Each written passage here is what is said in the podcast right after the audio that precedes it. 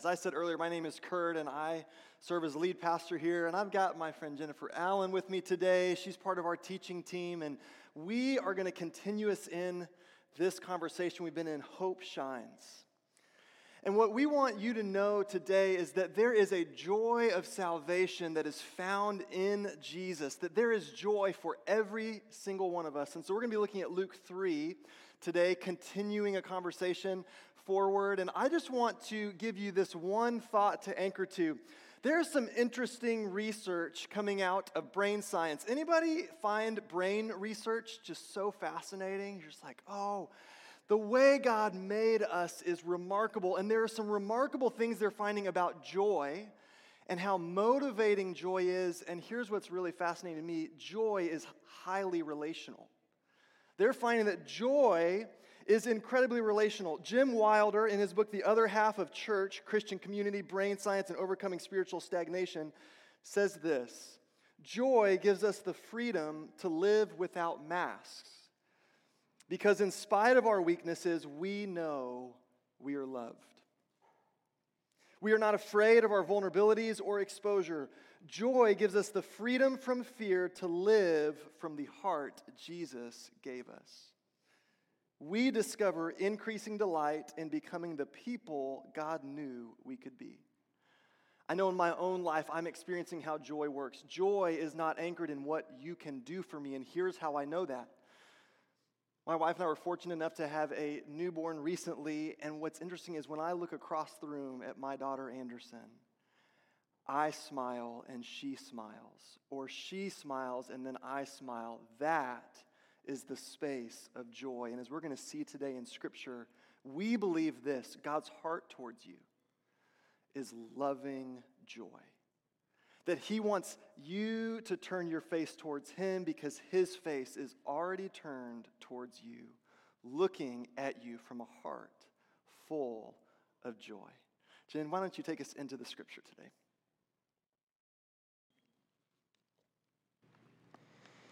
So, the text this morning is from Luke, and we're going to be reading Luke 3 7 through 18. And I'm just going to start off and, and lead us into it.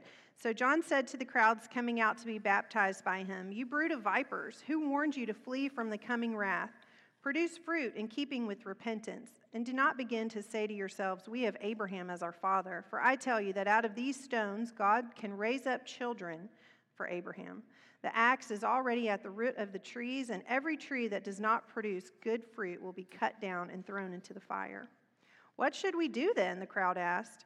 John answered, Anyone who has two shirts should share with the one who has none, and anyone who has food should do the same. Even the tax collectors came to be baptized. Teacher, they asked, What should we do? Don't collect any more than you're required to, he told them. Then some soldiers asked him, And what should we do? And he replied, Don't extort money, and don't accuse people falsely, and be content with your pay. The people were waiting expectantly and were all wondering in their hearts if John might possibly be the Messiah.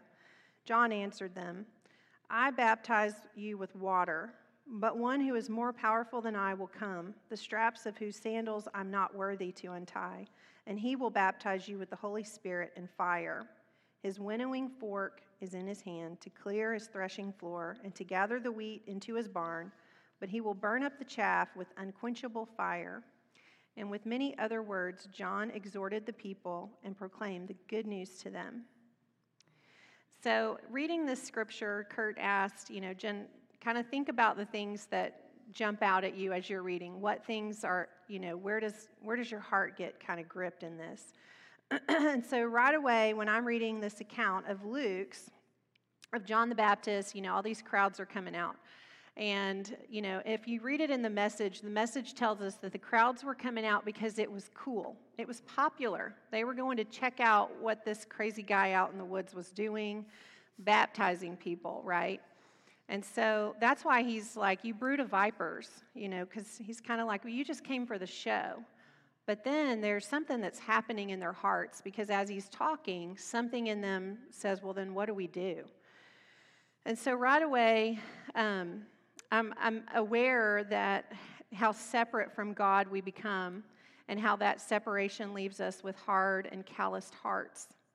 So, John's speaking to the crowds here, and Eh, he says eh, going forward, everything that's going to happen is going to require an action on the part of those who have come. Repentance requires action, and it's this repentance that's the initial step that we take when we come into relationship with God. It's this initial acknowledgement that we have sinned and we have a need of God. And I think that's what, you know, the crowd is doing here because the next thing we hear is each group saying, "Well, what do we do?" And so the first group, you know, they're saying, well, what should we, we do? And he says, if you have two shirts, well, then just give away one. And then to the next one, you know, it kind of, that kind of seems like a kindergarten lesson. If you have two shirts and you see somebody who has no shirts, then you give away one shirt. That seems kind of simple, but it's, it's kind of, you know, it's important that that has to be said there. So there's a reason why it's being said if we have to hear it. And then um, he goes on to um, speak with the tax collector, and he says, "Well, what should we do?" And he says, "Well, don't you know, don't collect more than what you should." And then to the soldiers, don't do, don't falsely accuse, and be content with your pay. And so I think the pattern that we're looking at is that you know, if I put it in my own words, what I feel like John is kind of saying to everybody is, "Look, you've gotten so used to doing things your way." This, this certain way that you do things. You're so busy taking everything you can get into your hands, anything you can get to grab and claw and grasp at, anything you have access to. Your hands are so busy doing all that you can do to get that you can't receive what God wants to give you. And in order for you to truly have what you really, really desire, which is why you came in the first place, which is what's really drawing you, is to let go of what you're holding on to. And I think this is how the kingdom saves us from ourselves. When we begin to let go of what we're foolishly trying to grab and hold on to, we can receive the relationship that God wants to give us that never, ever runs short. It never runs out. It never leaves us empty handed. And I think that's, you know, the path for us with sin is that I heard a pastor say one time sin will take you farther than you ever want to go. And that's true. Sin will take you farther than you ever want to go. But the life with God is a life unimaginable, of unimaginable joy and life and goodness and truth and peace and hope. And we can be on this road of sin and it'll, it'll destroy us. I've also heard it said that it's like a turning around when we get off the road of sin, that it's, you know, that we're on this road, going down this road of destruction for, with sin, and then we turn around. But I heard somebody else say at one time that it's not just a turning around, it's a completely getting off of that road. And it's a different road and a different journey that Jesus invites us into. And I think that's what John is kind of pointing to with the crowds here. It's not about the getting and the grabbing and the taking to insulate and to have and to build this barrier around yourself. That the life of Jesus opens your hands up to give and to receive and to give and to receive, and it calls us to a different way of living. Yeah. I love that idea that you're inviting us to, Jen, that it invites us to a different way. The whole idea of salvation is that you're being saved. First, I think I need to awaken to the fact that I need saving. That there is something, a part of my life, there are ways of living that I actually need to be saved from. And it invites us into a different way. When we encounter the reality of God and the kingdom of God coming near, much like we're seeing in Luke's account here, they ask the most important question What should we do? There were patterns of living in that culture. If you have two shirts, good for you.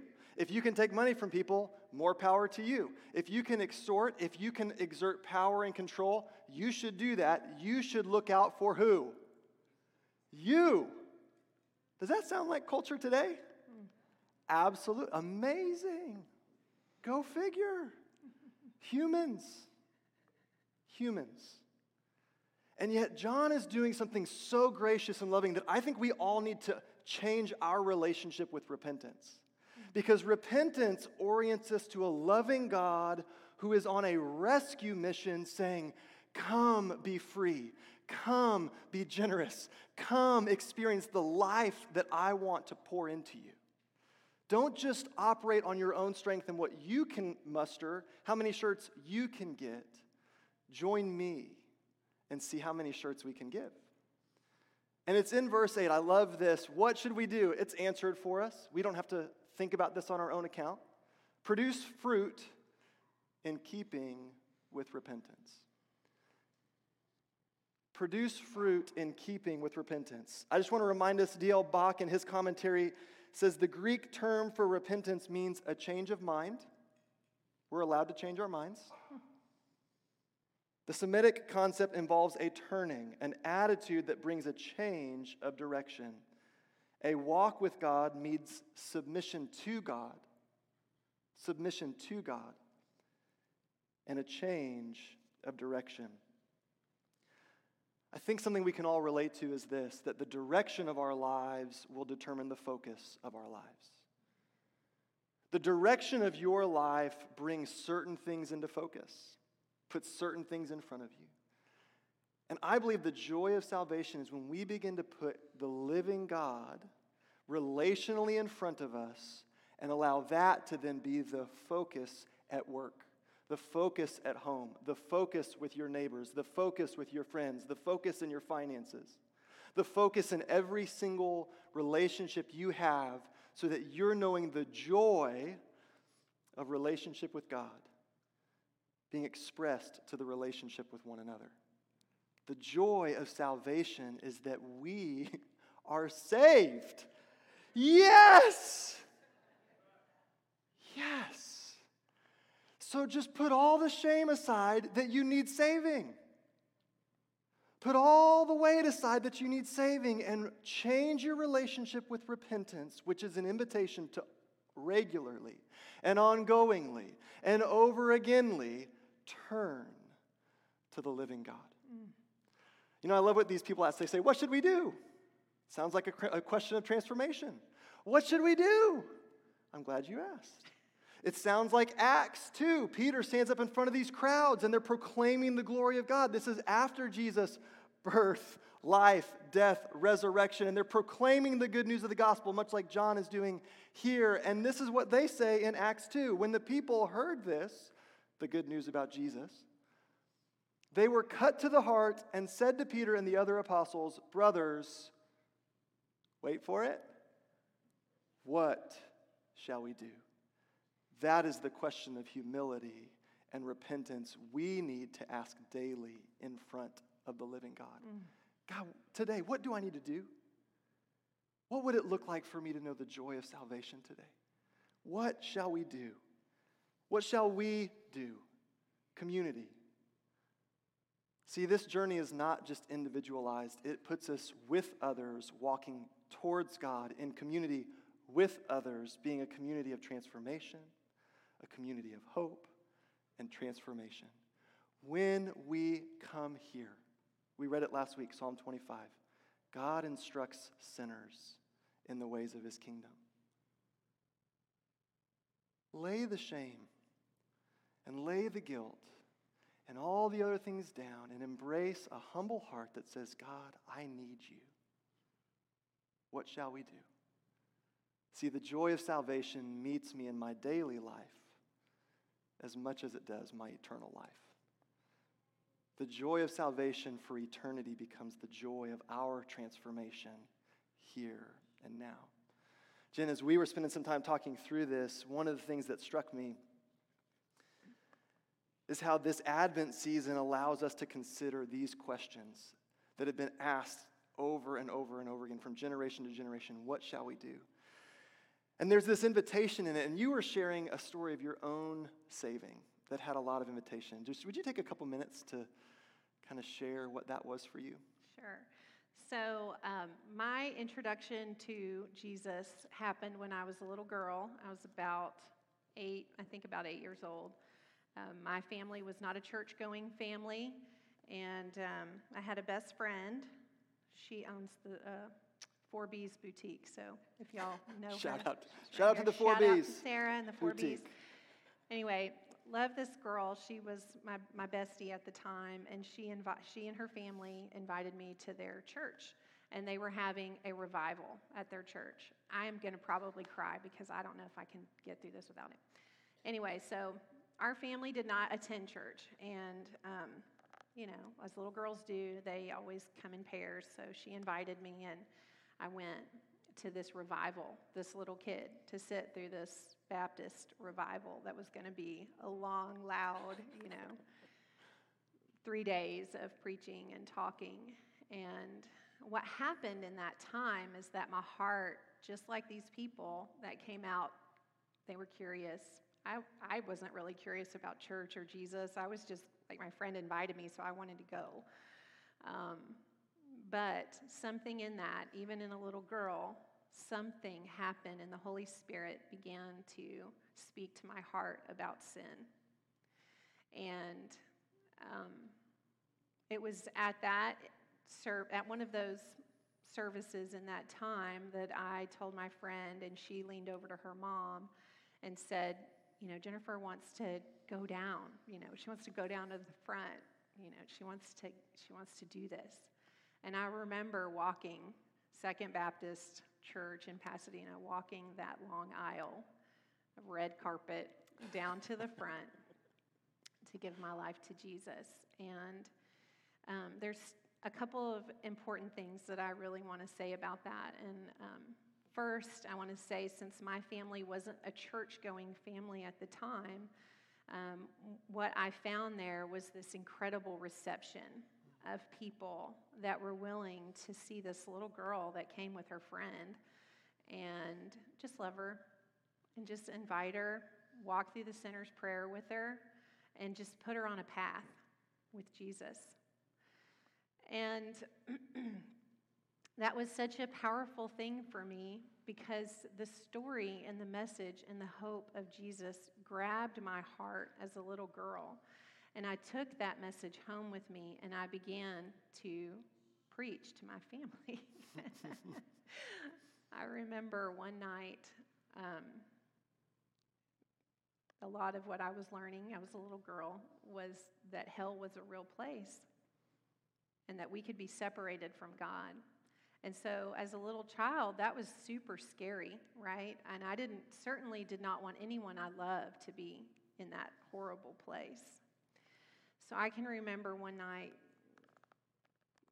going from my room across the house to my parents' bedroom, knocking on the door and going in there and just throwing myself across my, that's going to make me cry, across my dad and saying, I don't want you to go to hell. But for me as a little girl, that was so real. And I think that's, you know, today the same, that's our same call as Christians. It may not be that you are ready to go lay yourself in front of the guy at the convenience store and throw yourself on top of him and say, I don't want you to go to hell. right? But what I've come to know is it's not just that I don't want my friends and my family to go to hell, it's that I want them to come to life. Yeah, amen. And that's what Jesus wants for you. And the life that he offers is a joy that continues to grow in the valleys and on the mountains and in the deserts. And he wants that for you. And the other thing I want you to hear from this is the invitation and how important the invitation is. My friend did one little thing. She just invited. And her parents, they let her invite. And I, as a, as a grown woman and a mom, I think of what that little girl probably looked like to them. And her family said yes to me.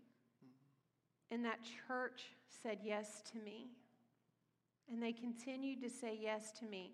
My Sunday school teachers said yes.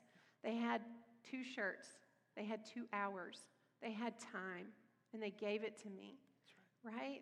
They gave what they had, and they invested in me for years. And this is a little shameless plug for Kids Church.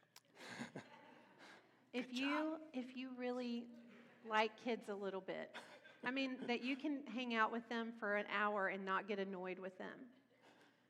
Because we don't want people that are mean or grouchy or don't like kids to be in kids' church. We just we just don't. We don't. But if you really like kids and you can laugh with them and hang out with them, I want you to know that I still treasure in my heart Darlene and Rhonda for the hours that they spent with this little girl writing in a prayer journal. Please pray for my daddy and my mom and my sister and my brothers because I want them to come to Jesus week after week after week after week. Because they gave their time. My dad is a Christian. My mom, she, the whole family began to come to church, you know? Because of one invitation. And I think that's the joy that multiplies in our life with Christ. It gives us the opportunity to act and do something with what He gives us. And it turns our hearts, instead of being so focused on me and what I need and what I have to have and what I want and what I got to get, it opens our hearts up to turn around and say, wait a minute, there's so much more that God is up to and at work inside of us, and He wants to pour out on us. I just think about the power that someone invited you and the invitation that we see in the kingdom and the invitation of John to those groups of people. And we just believe there's an invitation for each of us today. And I don't know what the answer to the question is for you, but I do think it would serve all of us well to understand that the joy of salvation is experienced when we are willing to come into the presence of God and say, What should we do? Where is there a turn in your life God is inviting you to? Where is that heart of humility that looks so much like Jesus that says, I'll give up my seat of power and walk in submission to the to God the Father so that we could know good news. See, John is confronting the patterns of the culture outside of God's kingdom in that day, and that's what continues to be the reality today. God will confront the patterns in me that are not life, that are not joy, because God loves you, and God loves me. Mm-hmm. What should we do?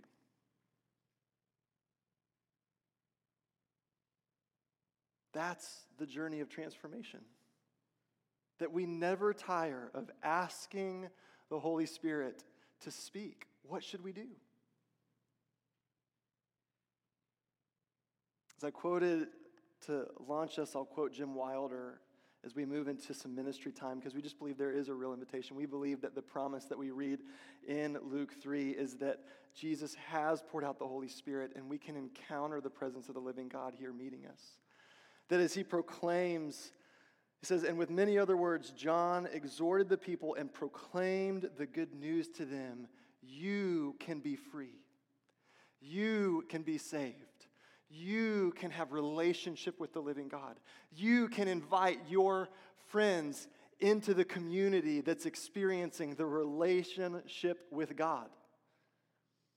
Jim Wilder says this in that same book Joy is primarily transmitted through the face, especially the eyes, and secondarily through voice. Joy is relational. It is what we feel when we are with someone who is happy to be with us. Joy does not exist outside of a relationship. Joy is important to God and to us.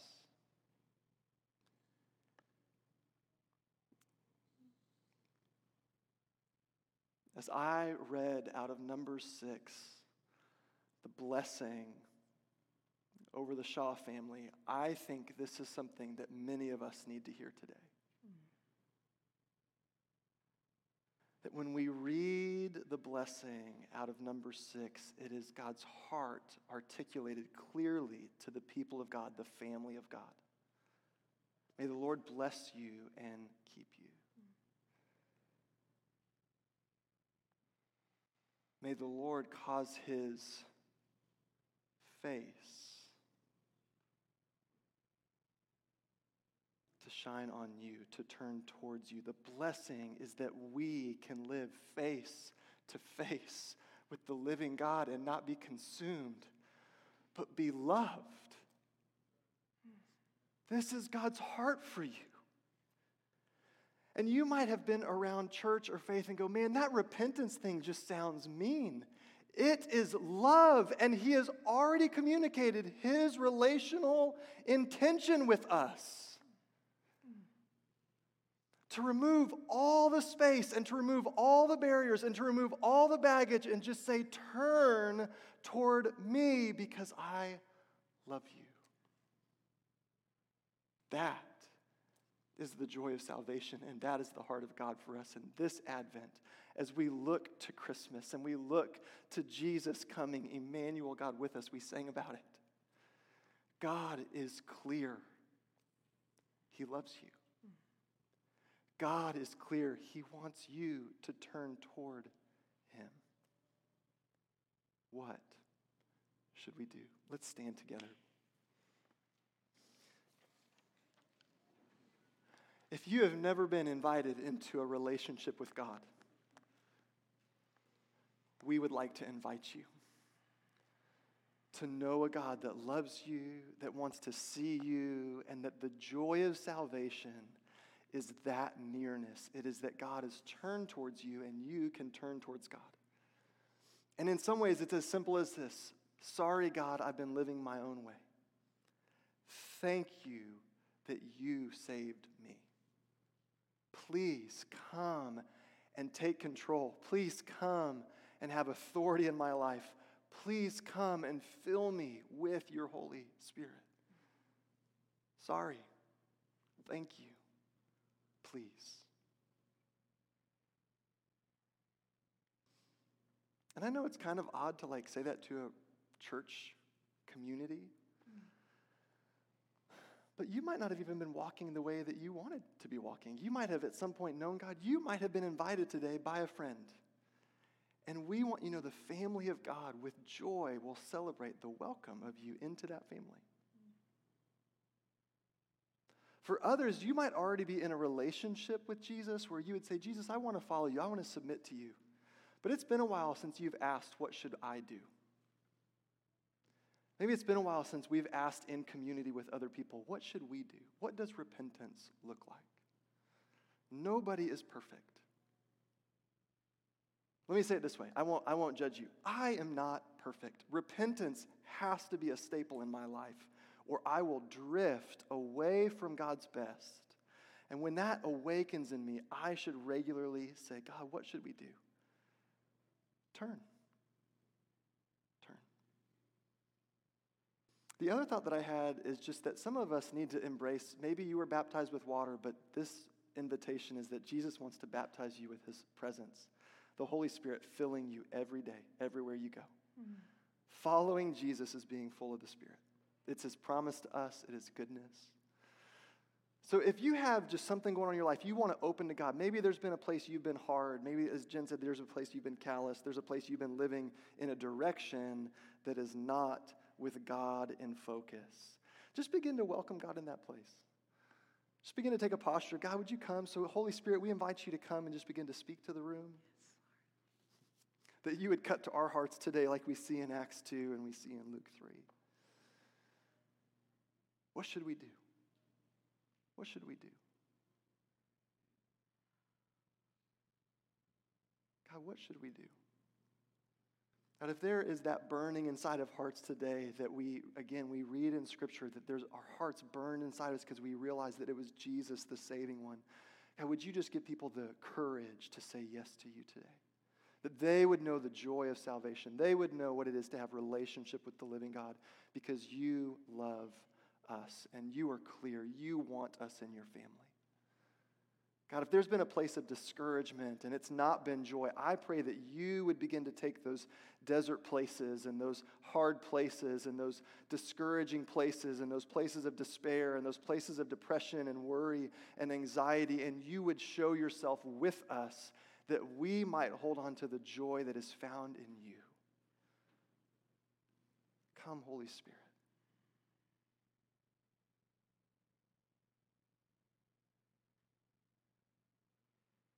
Even as we're praying, I think some of you need to be willing to invite. And so, God, would you just bring people into view for us that we might invite in the weeks and months ahead? Hey, would you come with me? Just come with me. For some of you, I feel like maybe we sang that song about, you know, you can move the mountains. I've seen you do it. I've seen you move the mountains. And we have. We've seen God move the mountains. And, and for some of us, I know that this has been true in my story. Sometimes God did not move the mountains, but He invited me to climb them. Yes, God. And for some of you, you might be really tired. And maybe you feel like your joy has just been sucked right out of you. But God's on the climb with you. And He wants you to turn your face to Him. And He will look into your face and restore your joy. And give you a freshness for the climb because there's something He's doing in you in the climb. And that journey with Him is important.